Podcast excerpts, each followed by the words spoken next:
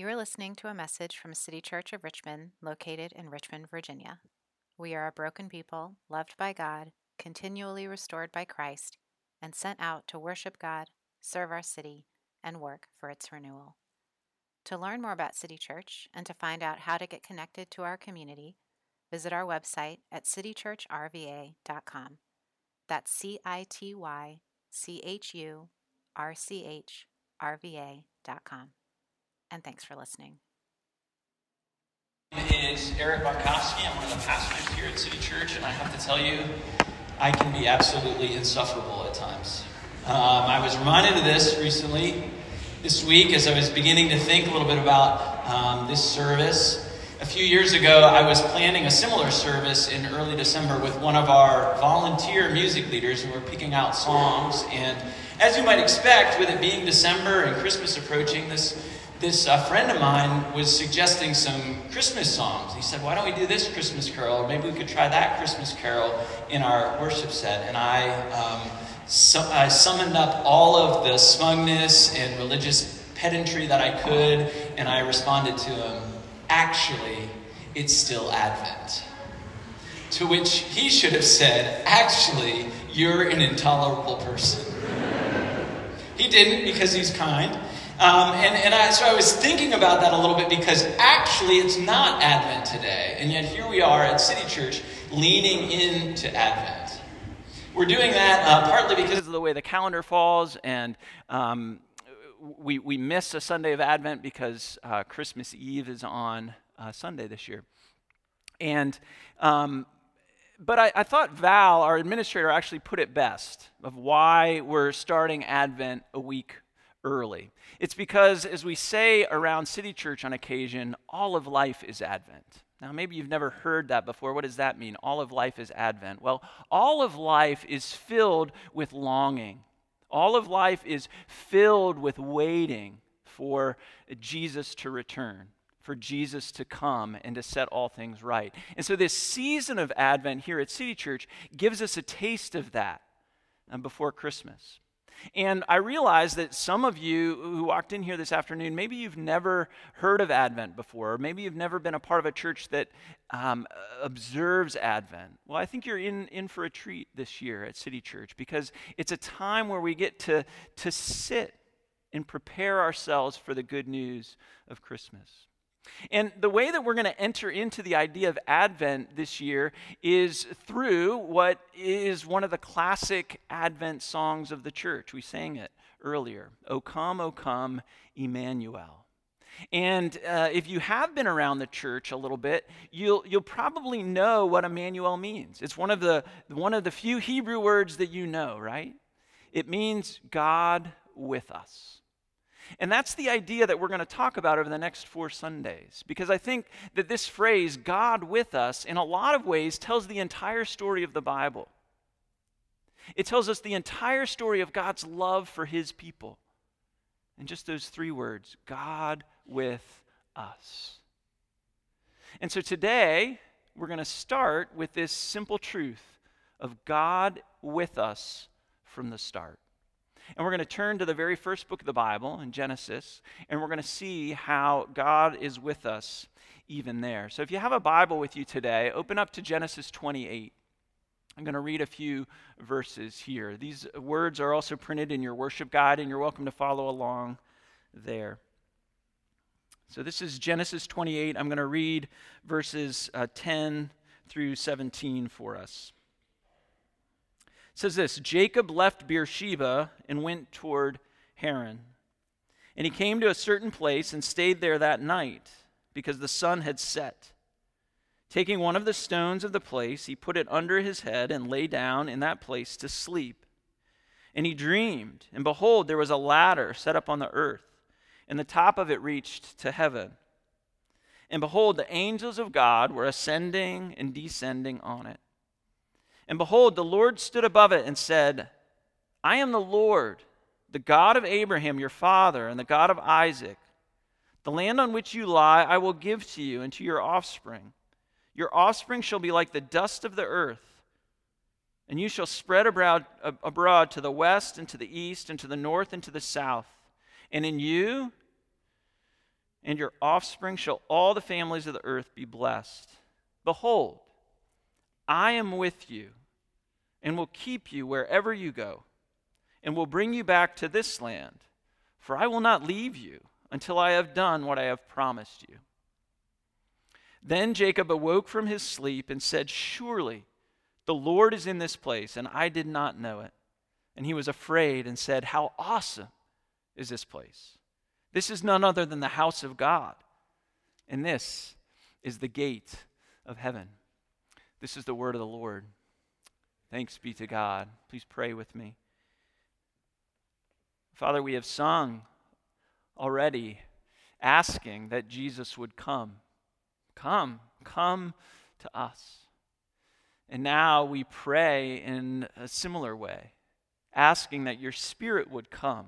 Come, come to us. Open our eyes to your word.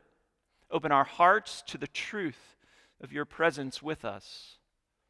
And open our lives to being images of your great love and rescue to others. We pray this in the name of the Father, and the Son, and the Holy Spirit. Amen.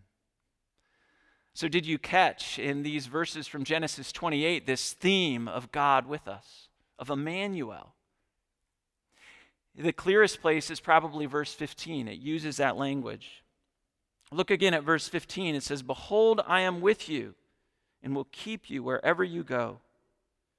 I am with you. I will not leave you until I have done all that I have promised. Even in the life of the patriarchs, the earliest uh, men and women in the Bible, God makes this promise I am with you. And It becomes a theme throughout the whole book. But to understand why God says this to Jacob in Genesis 28, we have to understand a little bit of the context. So I want you to look back to verse 10. And verse 10 is just this simple statement of almost stage directions, right? It says, Jacob left Beersheba and went toward Haran. And yet, in that phrase, there is half a lifetime of pain. Because if we took the time to look back at the preceding chapters and learn a little bit about this man, Jacob, what we would see is that in this moment, in verse 10 of Genesis 28, Jacob's on the run. He is alone and he is afraid. He doesn't have a wife, and he's leaving the, the area that he had known. He's leaving Beersheba, where God had appeared to his people. And he's heading out to an unknown place. What Jacob's discovering at this point is that uh, up until this point, he has lived his life by trickery and by deceit, by grabbing after things that don't rightly belong to him. And now he's reaping the fruit of that life. He feels alone and he feels scared and he doesn't know where he's headed. Jacob, we could say, is in a moment of crisis. And I think that what Jacob represents for us, his situation, is the human situation. His situation is our situation. Right? Life, up to this point, had left him feeling alone and abandoned. And how easy is it for all of us when we begin to feel that way? Is to take one step further. I think a step that Jacob most likely took and said, Not only am I abandoned by people and abandoned by God, but I am actually abandonable. I'm the type of person that people ought to leave. I'm the type of person that God ought to leave. Alone and afraid and scared. Can you identify at all with Jacob's situation?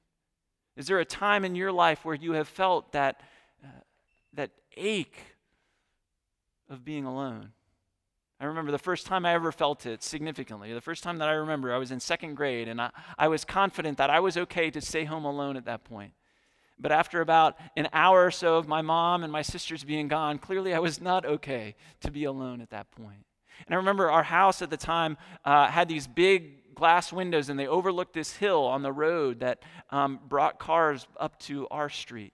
And I remember looking out that window, just hoping and hunting for my mom's car to deal with that feeling of loneliness and fear. Uh, maybe for you it came much later, right? Maybe that sense of loneliness came when you went to college. Maybe it came when you moved into your own apartment and it was meant to be filled with so much excitement and joy, and you had a job, but you never felt so alone before. Maybe it came when she broke up with you or when he left and didn't come back. Maybe that feeling is close to home because you felt it this past week, this past weekend. And you were gathered around a table filled with conversation and with laughter, but you never felt more alone than you did at that moment. You looked around at your family or your friends and you said, I don't even feel like I belong with these people. Right? Loneliness can come in all sorts of shapes and sizes. But it's this central component to our human existence, isn't it? There's a writer from last century named Thomas Wolfe, and he said this that uh, he came to believe that the central an undeniable feature of human existence was loneliness. Loneliness. And here's the thing it's not COVID that caused it, it's not our iPhones that cause loneliness. It comes from within. It comes from the fact that we carry sin and brokenness inside of us. And life east of Eden is life lived far from God far from this idea of God being with us. And in fact, many of us, most of our days, what we carry around is the withoutness of life. It's far louder in our ears and in our minds and in our hearts than the promise of God being with us. That's the context from which this whole passage starts. And I know it's, it's not a fun one to talk about, but I think we have to enter into that reality to understand the promise that comes. Because in verse 12, we begin to see uh, the clouds breaking a little bit.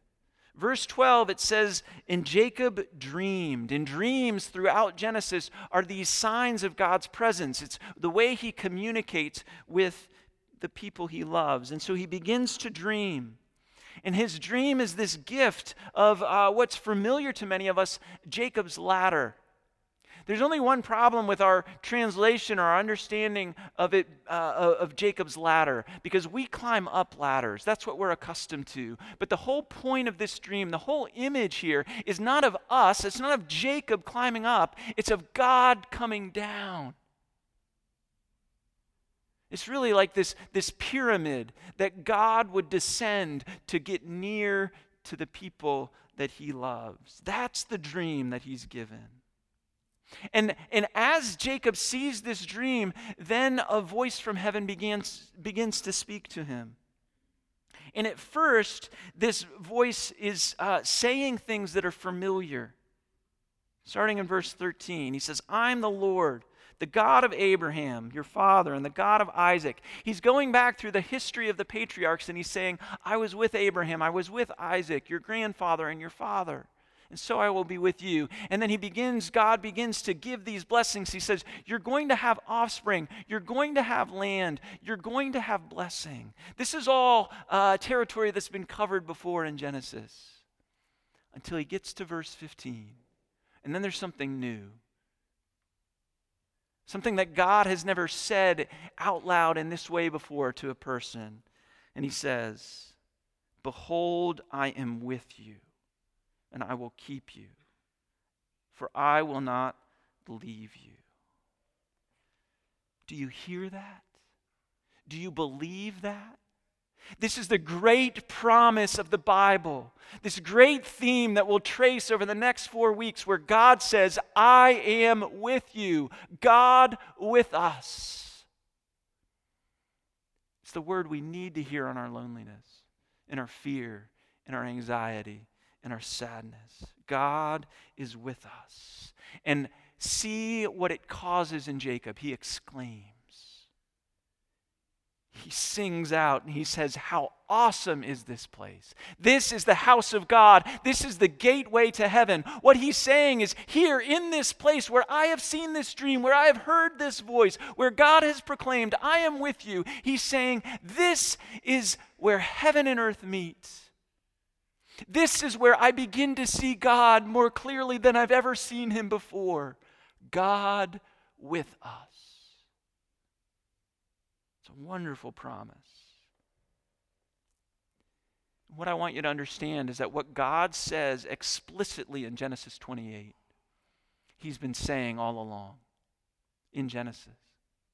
This is the first place where He uses this phrase, I am with you, but it's it, just as uh, God is with Jacob in this passage, so He was with Abraham, so He was with Adam and Eve, and so He is with you.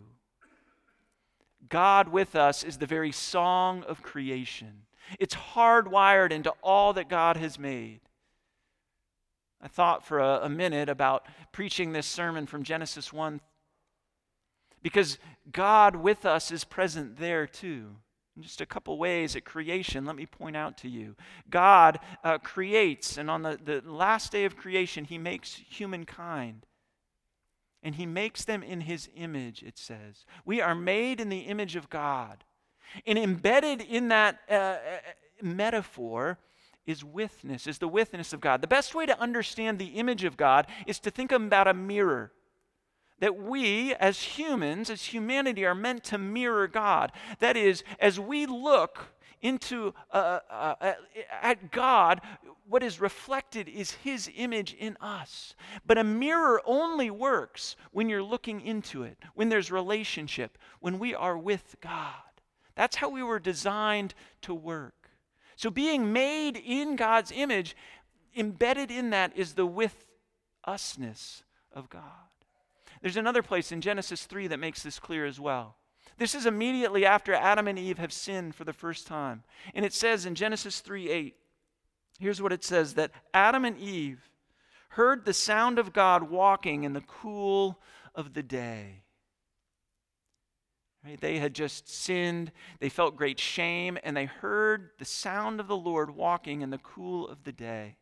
And the way it's written there implies that this was normal, that this was God's habit. It implies relationship, it implies that God had done this before. God with his people. And this word that we translate cool, the, the literal word there is uh, wind. And it's the same Hebrew word for spirit. So it's as though the Spirit of God, God Himself, was blowing through the garden and Adam and Eve knew his presence. You see, the spirit, the wind, the cool of the day was a sign God with us. Why am I belaboring this point? Why am I emphasizing God with us from the start? Because I want you to know that God with us is written in our bones. It's literally breathed into us by God. It's in our souls. God with us. The reason Genesis, especially the first few chapters, are so important is it begins to lay out what's called human anthropology. That is, it helps us understand who we are. It tells us who we are, it tells us what we were created for. And we were created to be with God, God with and so when Thomas Wolfe says that the, the central and undeniable feature of human existence is loneliness, he's right to a point. But there is something more central, there is something more fundamental about our anthropology. And it's that we were created to be with God and God with us. God is with us from the start. And yes, sin has spun this whole world off course. Sin has taken our hearts and left us feeling fragile and frail. But the core of God with us has not disappeared. So God is with us from the start. We see it as far back as Genesis. I want to fast forward a little bit too and point out to you that Jacob's dream, this vision that he has, finds its fulfillment in Jesus Christ. Actually, in the passage that Kelly read for us earlier in the service, John 1, it makes this very clear. Because there it says that God became flesh and dwelt among us. God came down. See, Jacob was given a vision of angels descending and ascending this ladder up to heaven. But in Christ Himself, in the incarnation, in the whole reason we celebrate Christmas, we see the fulfillment of that promise of God coming down, filled with grace and truth, coming to where we are, entering our loneliness, entering our pain, so that He could save us so that climactically, so that finally, so that fully we would know that God is with us in the person of Jesus Christ. God is with us from the start. And because of that, we should begin to live differently. Specifically, we should be with others until the end. God is with us from the start, therefore, we should be with others until the end. What do I mean by that? Well, let me explain. If God is with us from the start, then we can live as God with us people. But we can say it even more strongly than that. Since God is with us from the start, we ought to live as a God with us people? What does it mean to live as a, a, a, people who understand that God is with us? I want to give you just two things. One is going to be quick, and the other I'm going to develop a little bit more. Two things that show that we are a God with us people. Here's the first one live full of faith and security. If God is with us, it ought to make you so secure in that truth. The fact that God was with you from the start the fact that God is with us in Jesus Christ, it ought to give us security. I am struck by how often we walk around in our lives insecure and hollowed out.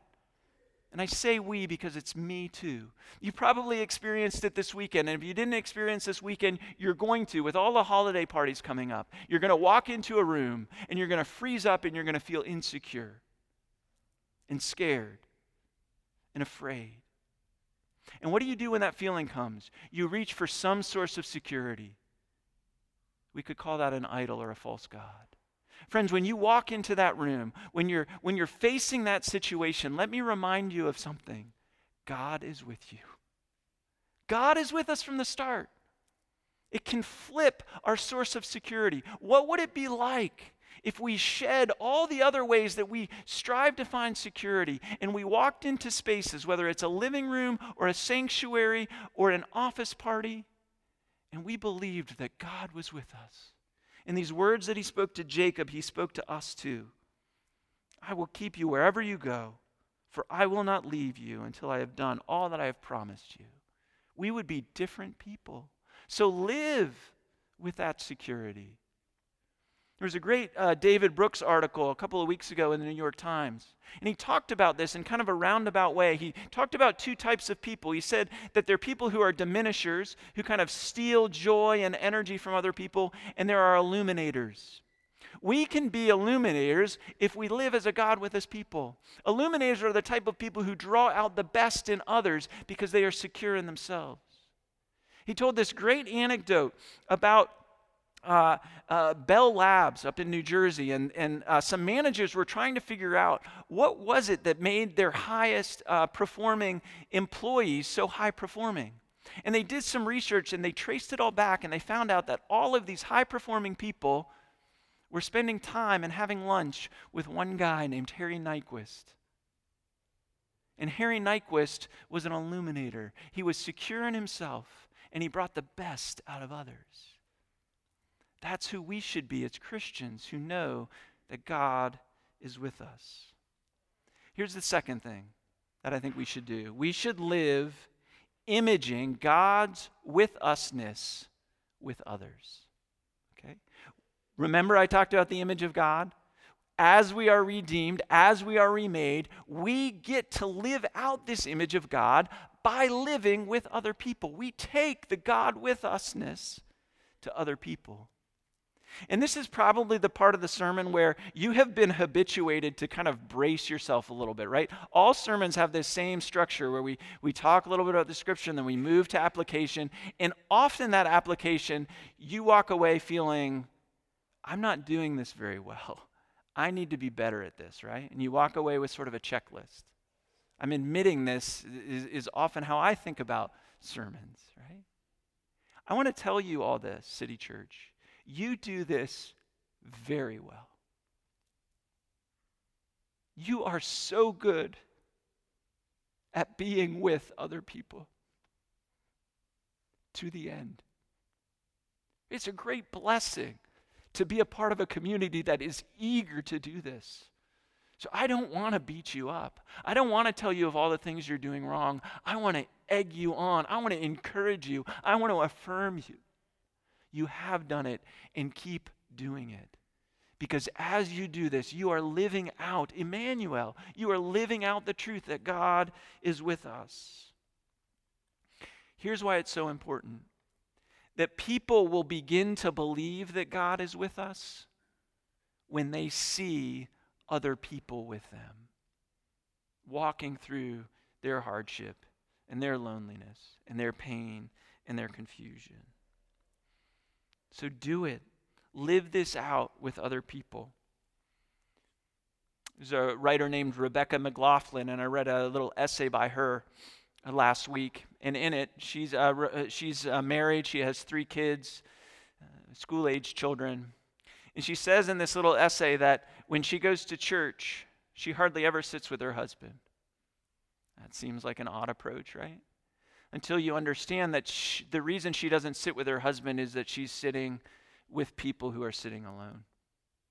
She walks into the sanctuary and she looks for the, the single woman or the widower or the college student, and she'll sit beside them because she knows how hard it is to walk into a space, a space like this, if you know you're going to be alone and reminded of that undeniable feature of human life. There's another article that a friend of mine uh, forwarded to me this week, and it's the same idea. Right? This is uh, an article written by a man who's a widower. He has three small children. And he's reflecting on how his church and how the church can be a support. And he quotes the, the, the, the Bible verse that says, Weep with those who weep. And he says, You know what the most important word in that verse is? With. With. You've got to be with people. And as you are with people, whether they're celebrating, whether they're scared, or whether they're weeping, they will begin to see God with us through you. Why would we move towards grief and pain and sadness and hurt? Why? Because our God is Emmanuel, God with us. He came to us when the night was long. He came to us when the depths were deep. And He rescued us. There are various ways that we try to live this out at City Church. Our small groups, our city groups are kind of the, the first place where we can live with one another. So I encourage you to be in a city group. I encourage you to share your pain and your sorrow with that group because they will show you a with us God. This fall, we also introduced, and I talked uh, a few months ago about our elder shepherding groups. So every member of this church has been assigned to an elder, one of the lay leaders of our church. And we have a responsibility to pray for you and to care for you and to love you, to be with you know that that's a resource for you. There's another level that uh, because we believe in this so much, because we're serious about this, we have what's called a shepherding committee here at City Church. And that's made up of some staff members, myself and Harrison and our women's ministry director, Meg. It's made up of some elders like Stephen Kling. And then it's made up of a lot of members, people like you, men and women who have some special experience either in medicine or in counseling, but mostly they have experience in life and in pain and in sorrow and in brokenness. And the whole purpose of the shepherding committee is for us to live out with usness. And I want you to be aware of that, and we'll share more about it in the future. But the reason you need to know about the shepherding committee is that these are people that you can go to when you feel alone. You can reach out to them. Sometimes you have something going on, you don't want to call a pastor, email a pastor.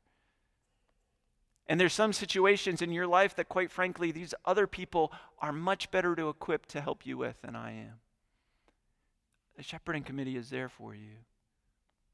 David and Kelly Blanchard are on that committee, and Carl Meyer, and Mike Rawls, and Tracy and Grant Woodfin, and Christine Bierma, and Julie Davis. They all want to live out God's with usness with you. Why do we do it? We do it because it's the heartbeat of the Bible. It's this refrain that echoes from the very first page to the very last page. That when we feel alone, when we feel overwhelmed, when we feel as though it's all up to us, God speaks in a dream to Jacob or in the incarnation of his son Jesus Christ, and he says, I am with you. I am with you. I am with you. Let's pray.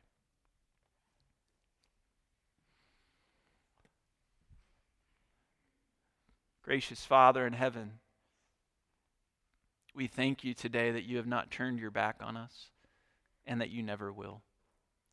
Would you help us today to believe in this great promise that you have made to Jacob and made to us and that you have kept for us through Jesus your Son? This season of Advent, help us all to reflect on what it means that God is with us and how to live in light of that truth. We pray this in Jesus' name. Amen.